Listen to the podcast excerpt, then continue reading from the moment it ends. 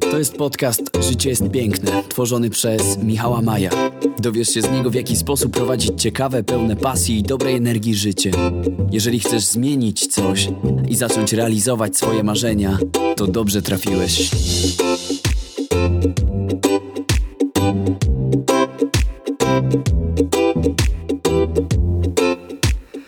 Cześć, witam Was bardzo serdecznie. Z tej strony Michał Maj i czwarty odcinek podcastu Życie jest piękne.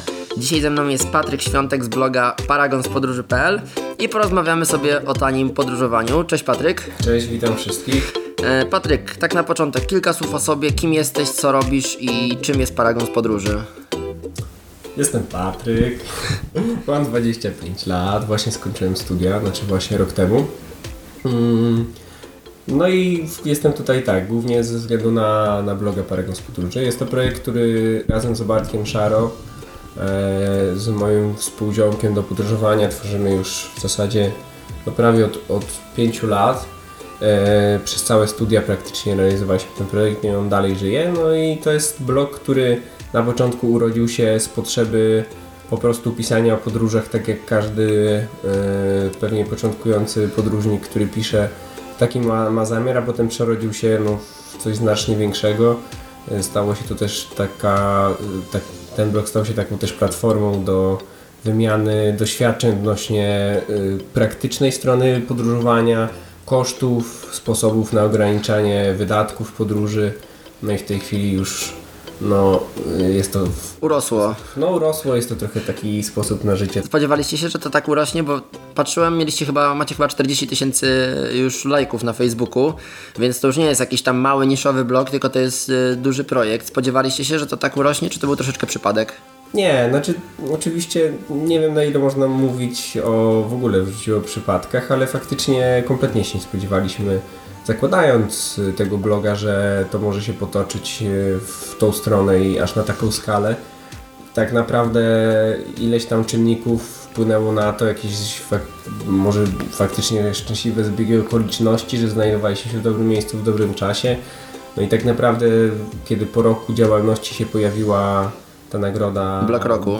No, przełomowy moment chyba. Tak, no to, to tak naprawdę był, był, był moment, w którym się okazało, że to nie będzie tylko blog, y, który robimy dla siebie i dla znajomych, tylko coś, co, co będzie miało już zasięg ogólnopolski, no i potem już poszło. Piszecie o tanim podróżowaniu i to jest taki temat, gdzie zazwyczaj jeżeli idzie się do mediów, oni zawsze zadają pytanie, ile tak naprawdę to tanie podróżowanie kosztuje i tak na przykładzie jakiejś wyprawy, jak mógłbyś powiedzieć, ile kosztuje taki wyjazd? Na przykład Islandia? Tak, no czy byliśmy rok temu dokładnie w maju na Islandii. E, Najpierw tylko dodam, że e, faktycznie jest to jakby duży dział na naszym blogu, to tanie podróżowanie, ale też powoli e, czas mija i też trochę zajmujemy się innymi rzeczami i staramy się na naszym blogu też takie treści bardziej reporterskie tworzyć. Ale faktycznie Islandia to był taki przykład wyjazdu, który ja nazywam jakby stylem zrównoważonego taniego podróżowania, czyli nie ograniczać sobie kosztów na siłę, żeby jakichś rzeczy nie zobaczyć przez to, że nie mamy pieniędzy, tylko po prostu wydawać tyle, ile trzeba na to, żeby zobaczyć jak najwięcej. No właśnie do tego też tak chciałem dążyć, bo zauważyłem, że w internecie dużo osób chwali się tym, ile wydali i jest tak jakby konkurs na to, kto wydał y, mniej. Y, Tylko pytanie, czy to ma sens, żeby aż tak ciąć koszta, kosztem jakby czegoś, że coś możemy też y, przez to stracić. No i na przykładzie powiedzmy tej, tej, Islandii, jakie to są koszta, zwłaszcza, że Islandia jest drogim krajem. No jest myślę, że jednym z najdroższych w ogóle na, na świecie, i, e, a na pewno w Europie. 17 dni e, na Islandii e, z przelotami, noclegami, przejazdami, jedzeniem, w zasadzie no, ze wszystkim co wydaliśmy na miejscu kosztowało nas mniej więcej po 1,5 tysiąca złotych na głowę. E, Przy czym zobaczyliśmy no, taką masę rzeczy i tyle zobaczyliśmy e, w tym czasie, że no, wydaje mi się, że, że to był strzał dziesiątkę. A jednak ten aspekt finansowy, akurat w przypadku Islandii, to jest bardzo fajny przykład, czy, bo to jest pytanie, czy, czy warto tak tanio podróżować. To Islandia jest super przykładem, że tak, ponieważ tam noclegi są no, ekstremalnie drogie, gdyby się chciało spać w jakichś hotelach, gdzieś w pobliżu wodospadów, pól magmy, jakichś rowów tektonicznych, więc my spaliśmy po prostu na dziko. Islandia y, po prostu do takiego typu podróżowania jest, no, jest nieziemska i spaliśmy w rowach tektonicznych, przy gorących źródłach, za wodospadami, y, przy wulkanach, no po prostu bajka i kwintesencja tak naprawdę podróżowania, ale musi być ten, ten bodziec też finansowy, żeby ten namiot wziąć i wystawić się czasem na deszcz, na zimno, żeby spać w No, namiocie. ma to swój urok. Lubisz spać na dziko? Uwielbiam. To, to jest jeden z głównych aspektów, które e, motywują mnie do tego, żeby jeszcze nie jeździć e, z jakimś większym budżetem, bo moment, w którym idziesz spać w jakiejś dziczy, słyszysz e, przyrodę dookoła, budzisz się rano w promieniach słońca, rosa osiada na trawie, rozglądasz się dookoła, nie ma hałasu, kurzu, e, radia, które ci buczy obok, no to, to Rozmarzy, rozmarzyłem się, bo sobie wo- bo teraz wyobraziłem jakiś swój wyjazd, gdzie też spałem na dziko i rano się budziłem i miałem jakiś taki epicki e, widok. To tak z tych swoich noclegów na dziko, e, jakie takie najlepiej wspominasz, takie epickie właśnie, pięć najbardziej epickich noclegów, paragonów z podróży. To na pewno Islandia tutaj będzie przodowała. Nocleg, nigdy nie zapomnę noc, noclegu właśnie za wodospadem e, w pobliżu Eyjafjallajökull, tego wulkanu, który tam na chwilę wstrzymał ruch lotniczy nad e, Powtórzyłbyś jeszcze raz tę nazwę? Eyjafjallajökull. Trzeba było się nauczyć, jak podróżowaliśmy po Islandii, bo każdy Islandczyk próbował nas zagiąć właśnie na to słowo. No, a powiedz Eyjafjallajökull, no a my już znaliśmy. Eja, eja coś tam. Tak. Więc na pewno to. e, Mieliśmy tam nocleg e, w opuszczonym, na terenie opuszczonego basenu geotermalnego w górach, gdzie jakby jest to basen odkryty, gdzie nie ma nic dookoła, trzeba iść górską ścieżką. Właśnie dookoła są masywy górskie i w tym basenie jest ciepła woda, gorąca w, jednym miejscu.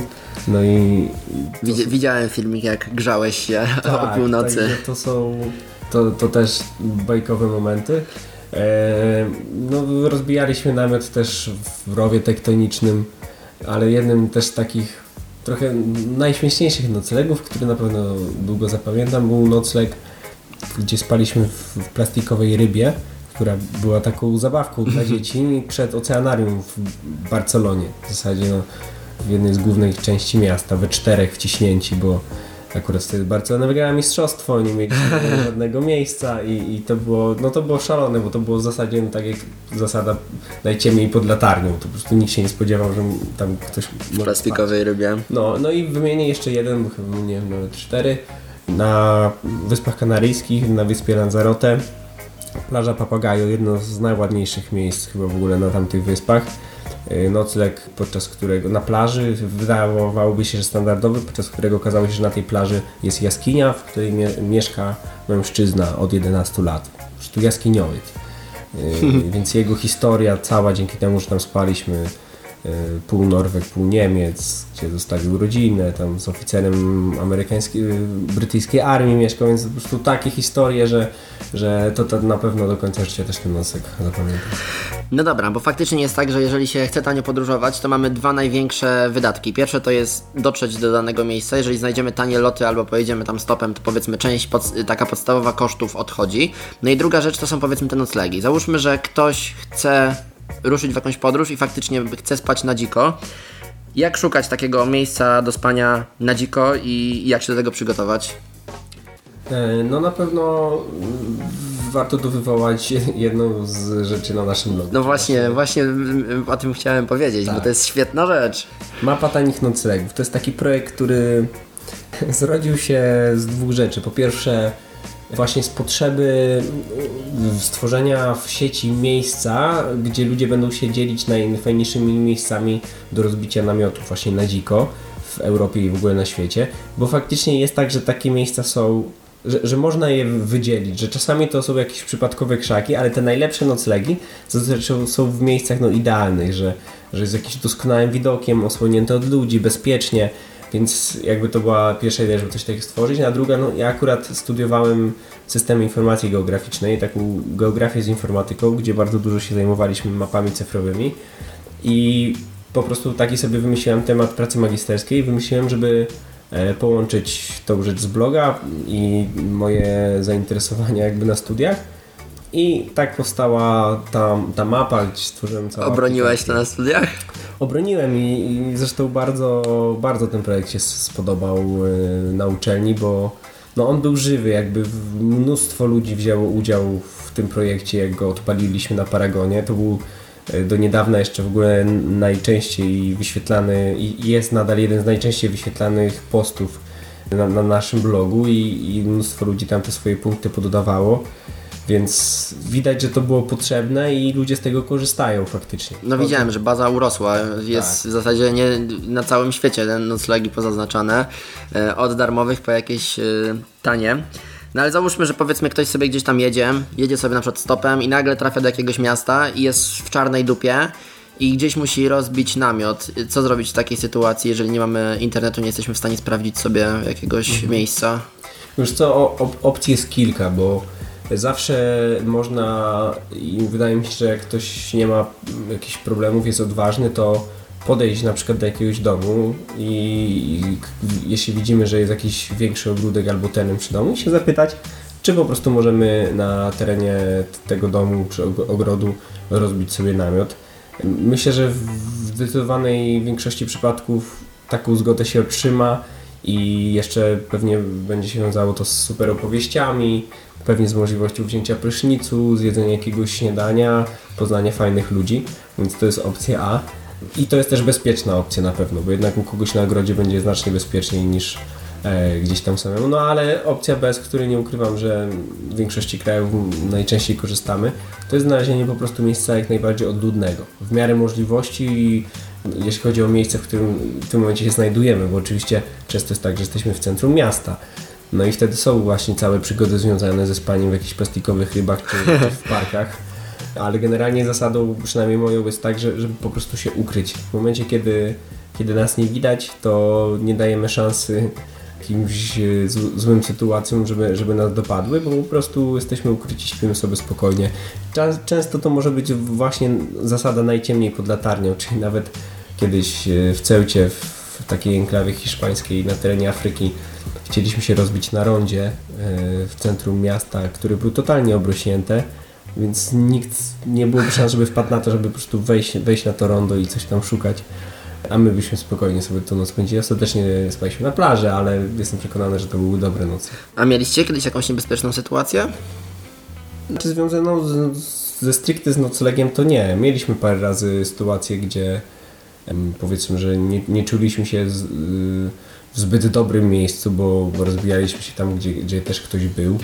Ale stricte tak, żeby nas w nocy na przykład ktoś obudził, czy jakaś policja, czy jacyś miejscowi, to jeszcze nam się nie zdarzyło. Mieliśmy oczywiście jedną w ogóle nieprzyjemną sytuację związaną w ogóle w, w podróżach, gdzie zostaliśmy napadnięci w Gruzji. To opowiadaj, to opowiadaj.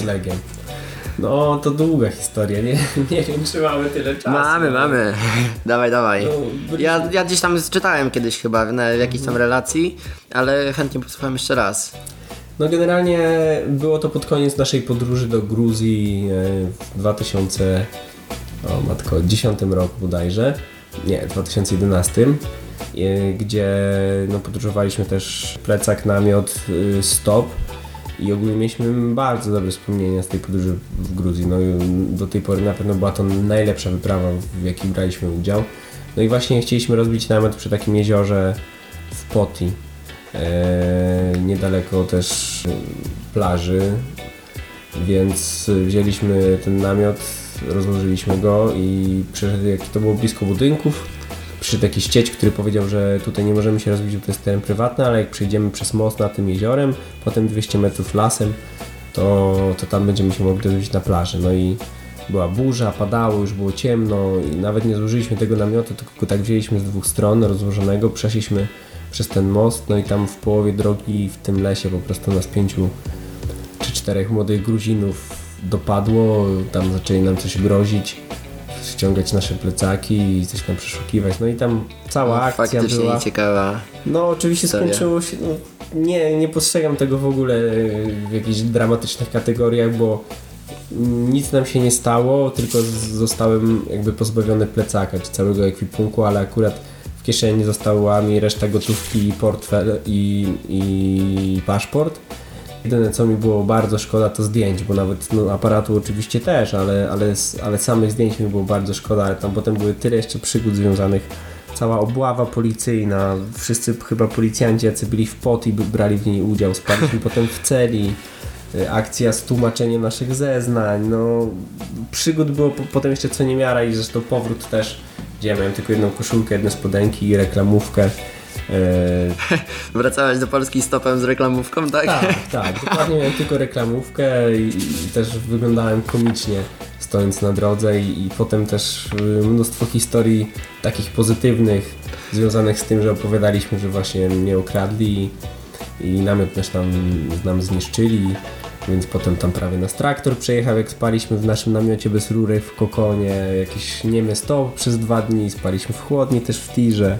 Jakieś takie sytuacje potem wyniknęły, że mieliśmy tyle przygód, że naprawdę... Bardzo często jest tak, że od jakiejś niebezpiecznej sytuacji albo jakiejś nieprzyjemnej nagle się robi lawina dobrych, dobrych rzeczy no. i tak czasem sobie myślę, że te takie złe rzeczy, one się dzieją bardzo rzadko, ale jak one nie są przypadkowe, że to ma jakieś swoje znaczenie i później jak z perspektywy czasu patrzy się na całą podróż, to człowiek widzi, że ta rzecz w sumie wydawała się zła, niebezpieczna, ale ona może i była dobra. Znaczy dlatego ja właśnie żadnej takiej sytuacji nie postrzegam jako złą. Na pewno dla postronnych ludzi to, że nas napadli, to była sytuacja niebezpieczna. No ja tego tak nie postrzegam, ale jest mnóstwo sytuacji, które niebezpieczne nie są, ale są przygodami, są problemami, które w danym momencie się wydają, że po prostu dlaczego znowu to się stało i dlaczego musimy znowu mieć takiego pecha. No a oczywiście w ostatecznym rozrachunku to są najlepsze przygody i jak tak yy, pojedzie się, pojedzie się chwilę w ten sposób, a potem się pojedzie gdzieś na wyjazd, który jest właśnie zorganizowany, albo który nawet sami sobie dopniemy, ale na ostatni guzik, gdzie mamy plan, no i wracamy z takiego wyjazdu i okazało się, że tak, na miejscu było super, yy, zobaczyliśmy mnóstwo rzeczy, wszystko było zgodnie z planem, tylko w zasadzie to nie ma co wspominać. Czegoś wtedy brakuje, no. No, także jest, trzymam się bardzo tej zasady, chociaż wiadomo, że też lata lecą i że już też czasem wolę gdzieś tam wygodniej się, nie wiem, przejechać autobusem czy coś, czy nawet mam więcej pieniędzy, żeby, żeby kupić jakiś tam bilet na pociąg, ale i tak ostatecznie hamuję się, bo wiem, że jak chcę przywozić przygody z wyjazdów, to to muszą być wyjazdy jednak bez planu i bez jakichś zorganizowanych rzeczy tam w trakcie. Mówimy, że są jakieś tam złe rzeczy, ale też są dobre.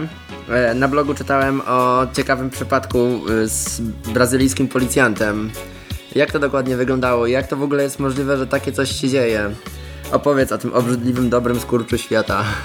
Tak, znaczy ten wpis dotyczył e, w ogóle dwóch sytuacji, które są no, kosmiczne dla mnie. Pierwsza właśnie sytuacja e, związana z Brazylią. W lutym mm, byłem ze znajomymi właśnie podczas karnawału w Brazylii, między innymi w Rio de Janeiro. No i tam zostałem okradziony. No, został mi zabrany portfel z kieszeni. Nawet dokładnie wiedziałem w którym momencie, ale to był karnawał. W ogóle miasto nie funkcjonuje normalnie w tym czasie. Tysiące ludzi na ulicach, więc na, nawet przez sekundę nie pomyślałem, że się może znaleźć ten portfel. Więc się już oczywiście z tym wszystkim pogodziłem. Cały wyjazd, potem jeszcze trzy następne kraje, powrót do Polski. Już parę tygodni w Polsce minęło i nagle dostaję na paragonie z podróży na skrzynce na Facebooku wiadomość, że cześć, tutaj policjant z Brazylii, z Rio, takim łamanym angielskim. Znalazłem twój portfel i zdjęcia, nie? po prostu taki kosmos. XXI wiek i Facebook. Tak, ale w ogóle... A jak on to znalazł? Ktoś do niego to chyba przyniósł, czy tam nie wiem, na komisariat, czy jakoś osobiście, bo gdzieś znalazł. On, on przeszukał internet, jakby zobaczył na dane, znalazł paragon z podróży, wszedł właśnie na Facebooka i, i napisał tą wiadomość, ale dla mnie niesamowite jest y, jakby taka, jak się popatrzy na to z, z, odległości, ja wtedy jak tą wiadomość czytałem, to, to był Wielki Piątek, siedziałem w Rzeszowie, już dawno mi ta Wielka Brazylia wyparowała z, głowie, z głowy i nagle pisze do mnie brazylijski policjant z Rio de Janeiro, który tam teraz siedzi i trzyma ten portfel. No tutaj za oknem pada śnieg, a tam jest plus 35 i, i na plaży sobie ludzie leżą i się o, o, wysmażają. I no to było takie, że kurde, no ten świat jest tak mały, że szok, no i ten policjant był strasznie miły, chociaż ja nie potrzebowałem już w zasadzie tego portfela, tam w zasadzie czy tam kartę zastrzegłem, dowód osobisty, ale sam fakt, że on mi chciał to wysłać i zresztą pamiątka też nieziemska, był bardzo miły, nie chciał słyszeć o żadnej refundacji kosztów, y, wszystkie kontakty się wymienił, zdjęcia mi jakieś zaczął z Rio wysyłać, no, no, no sytuacja niesamowita, jak pomyślę, no to jest... Piękna historia, piękne tak. podróżowania, można no. powiedzieć. No a tydzień później jeszcze jedna bardzo podobna historia, gdzie ja pomagałem przez przypadek spotkanym w pociągu w drodze na lotnisko do Warszawy czterem Gruzinkom zdążyć na samolot, które zaspały, nie zdążyły na pociąg i tam cała skomplikowana akcja, gdzie one no, no, nie, nie potrafiły się odnaleźć. Pierwszy raz były w Polsce, w Warszawie, nie wiedziały gdzie jechać, bo zapominały biletów. Ich samolot już w zasadzie miał odlatywać, więc cała sytuacja, gdzie ja, ja im jakby tam pomagałem bardzo dużo i to było wszystko w biegu, więc nawet nie pamiętałem jakie jest imię tych dziewczyn, one imiona, y, jedna z nich tylko tam przedstawiłem się, że mam na imię Patryk, ale pewnie też niewiele zapomniała. No i jak już przeszły przez kontrolę bezpieczeństwa, już tego odsapnąłem, bo, bo naprawdę akcja była gruba. Szczegóły na vlogu, bo, bo to za długo by było też opowiadać. To pomyślałem sobie, kurczę, ale szkoda, że nie wziąłem do nich kontaktu, bo nawet nie wiem, czy zdążyły na ten samolot dostatecznie. No i nagle dwa tygodnie później, czy trzy tygodnie później to było e, okazuje się, że na folderze inne E, na Facebooku mam wiadomość, że czy to jestem ja, e, że tutaj te dziewczyny z Gruzji się okazało, że one zorganizowały taką zmasowaną akcję na Facebooku, gdzie opisały całą tą sytuację, prosiły znajomych o udostępnianie, ustawiły sobie na profilowe zdjęcia z podziękowaniami dla mnie na takich kartkach i postawiły sobie za cel, że po prostu mnie znaleźć, a wiedziały o mnie tylko też, że chyba mam na imię Patryk i wiedziały jak wyglądałem, no szok. I znalazłem mi to bardzo szybko ostatecznie one się śmiały, że ja w międzyczasie zostałem bohaterem po prostu e, w Gruzji, bo one tak tą akcję jakby nagłaśniały i znaleźliśmy się i, i po prostu one były tak szczęśliwe. Ja po prostu nie mogłem uwierzyć w to, że, że, że im się to udało. No świat jest mały po prostu. Piękno podróży i trochę piękno internetu, że jest coś takiego możliwe. To prawda. Wróćmy jeszcze na moment do tego taniego podróżowania. Właśnie tak się zastanawiam, czy to nie jest czasem taka sztuka sama w sobie takiego taniego podróżowania, że dużo ludzi właśnie podróżuje tak, żeby jak najmniej wydać i czy nie, właśnie nie tracimy czegoś, jeżeli faktycznie podróżujemy tanio, to czy nie zdarza się, że na przykład ominiemy jakąś atrakcję tylko dlatego, żeby zaoszczędzić? Myślę, że się zdarza i na pewno to nie jest dobre podejście, jeśli rezygnujemy z czegoś, co bardzo by nam sprawiło przyjemność żeby zaoszczędzić. Chociaż czasem tak jest, że faktycznie na jakieś rzeczy nie mamy i myślę, że też często tak jest, że na niektóre rzeczy faktycznie nie warto wydawać pieniądze. Ale jak się nad tym zastanowię, to naprawdę nie pamięta się z podróży tego, że się zobaczyło, nie wiem, jakieś tam mm, muzeum czy y, jakąś rzecz, która jest powszechnie uznawana za jakiś tam cud świata, bo i, i że ostatecznie nie weszliśmy tam za bramkę, bo trzeba było zapłacić ileś tam pieniędzy, tylko właśnie pamięta się te przygody, które czasem wynikają z tego, że, że właśnie nie, trzeba było pokombinować i nie jechać do jakiejś wielkiej atrakcji, tylko znaleźć coś na przykład lokalnego, że nie idziemy do mm, na przykład największego wodospadu, przy którym jest setka turystów, tylko szukamy jakiegoś mniejszego, po którym, w którym możemy się wykąpać. Więc myślę, że na, na pewno jeśli ktoś czymś się bardzo interesuje, to nie warto oszczędzać, ale można na pewno znaleźć sposoby na y, jakby wysilić y, głowę, żeby znaleźć coś jeszcze fajniejszego przez to, że na przykład nie mamy funduszy na, na tą główną atrakcję. A co tobie daje takie tanie podróżowanie oprócz wspomnień? Znaczy, to jest masa rzeczy. Ja sobie w tym momencie trochę nie wyobrażam funkcjonowania bez w ogóle wyjazdów, ale jeśli jest pytanie stricte o tanie podróżowanie, to ja uwielbiam e, robić coś takiego jak e, wyrywanie się z, ze swojej strefy komfortu, z jakichś przyzwyczajeń dnia codziennego po to, żeby docenić to, co mam tutaj na miejscu. I dużo bardziej e, lubię jechać na wakacje, na których nie mam dostępu do bieżącej wody, gdzie nie mam, nie śpię w łóżku, nie mam dostępu do toalety, muszę sobie przyrządzać jedzenie, nie wiem, na kuchni polowej jakby zmienić całkiem otoczenie i sprawić, że potem przyjeżdżasz do domu i nagle myślisz sobie, kurczę, mam, mam bieżącą wodę w kranie, to nie jest pewnik. Myśmy się tak urodzili i nam się wydaje, że to już jest mus, że, ale to, to wcale nie, to jeszcze niedawno wcale tak to nie wyglądało i wielu ludzi nie ma tego, a my jeszcze możemy sobie przekręcić w ogóle kurek i zaraz mieć gorącą wodę. Czysta pościel. Czysta pościel. Jaka ona jest, jak ja w ogóle nigdy nie doceniałem białej, czystej pościeli. Dokładnie. Dopiero jak pojechałem na stopa, na taką pierwszą jakąś tam podróż, gdzie nie byłem trzy tygodnie w domu, wróciłem i się położyłem, jakie to jest miękkie, jakie to jest przyjemne w dotyku, w ogóle kubek z kawą, mogę sobie zrobić szybko kawę i włączyć y, komputer i posłuchać jakiejś muzyki, jakie to jest piękne. No. no faktycznie, człowiek y, na co dzień tego nie docenia, takie podróże pozwolą y, troszeczkę odreagować i spojrzeć na wszystko inaczej. No dla mnie zdecydowanie to jest y, rzecz, która uważam, że że dlatego każdego jakby staram się namawiać, żeby spróbował czasem i nawet ci, którzy pracują, nie jechać na wakacje takie, które potem wracają i o nie, znowu do domu, znowu do pracy, tylko zrobić coś odwrotnego. Jechać na taki wyjazd, po którym naprawdę doceni się to, co się ma.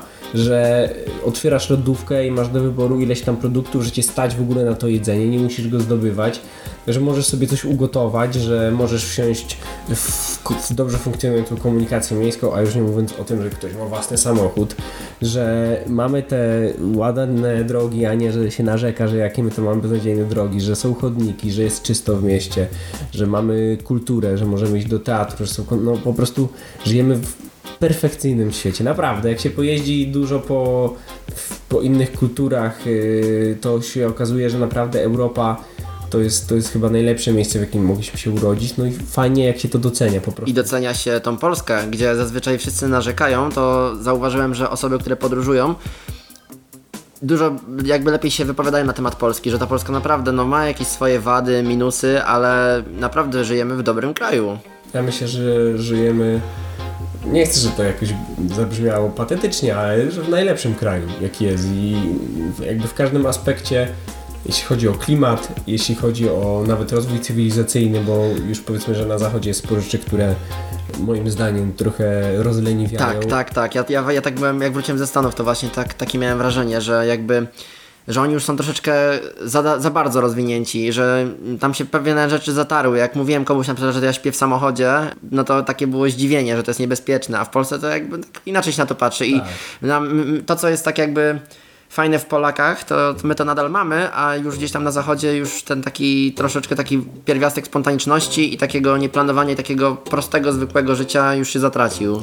No i myślę, że właśnie my jesteśmy w takim momencie też czasowym i, i naszego rozwoju, że mamy dostęp już praktycznie do wszystkiego, do czego ma dostęp Zachód i te najbardziej rozwinięte kraje, bo w zasadzie no, dzięki rozwojowi internetu, przepływie informacji, wymianach yy, w, na uczelniach z innymi krajami. Mamy dostęp tak naprawdę do wszelkich możliwych rzeczy, które, które nam y, świat daje, a przy tym jeszcze, jeszcze musimy walczyć. Jeszcze nic nie dostajemy na talerzu, albo niewiele z nas dostaje na talerzu na gotowo. No i to nam daje takiego kopa do, do działania, więc wydaje mi się, że, że Polska jest no idealnym krajem, a już nie mówiąc też o topografii, o historii. Mamy góry, morze, mamy wspaniałe zabytki, mamy piękne miasta, super przyrodę, więc naprawdę jak, jak im dłużej jeżdżę, tym, tym bardziej się przekonuję, że, że Polska to jest doskonały kraj do mieszkania. Oj, dokładnie, dokładnie. Okej, okay, plany, co teraz? Jakie projekty, jakie wyjazdy? No, akurat za tydzień e, jedziemy do Chorwacji na wyspę Wis trochę pobawić się w nurków. E, to jest też jedna z rzeczy, które mnie totalnie wciągnęły i jakbym miał więcej czasu, to bym jeździł częściej, ale to też fajnie mieć e, taką przerwę i ostatni raz byłem dwa lata temu, ale no nie zapomnę na pewno do końca życia i, nie mogę się doczekać na, następnego tego wyjazdu. Bartek rusza do Kazachstanu w czerwcu, a, a ja jeszcze tworzę jakieś plany na, na nieco późniejszy termin, na, na dłuższą podróż. Na razie tak wypadło, że akurat byłem w Ameryce Południowej w, okresie naszym zimowym ich letnim, więc y, raczej na razie krótsze wyjazdy, a myślę, że dopiero koło sierpnia może się wykrystalizować coś, coś dłuższego, większego, ale co to będzie jeszcze nie wiem. Nie mam jakichś mega spicowanych planów, jak się okaże, że gdzieś jest jakiś fajny tani lot, i jest jakiś fajny pomysł, to, to wtedy pewnie tak się stanie. No czasem taki brak planu może przynieść też, też fajne rzeczy. Okej, dzięki wielkie za mm, przybycie i zapraszam oczywiście na stronę paragonspodróży.pl. Moim gościem był Patryk Świątek. E, Dajcie znać w komentarzach, jak się podobało. Mi się bardzo fajnie ten podcast prowadziło i tak dosyć płynnie lecieliśmy po tematach. Dziękuję za odsłuchanie i, i dajcie znać, czy się podobało. Dzięki bardzo, do usłyszenia. Cześć. Thank you.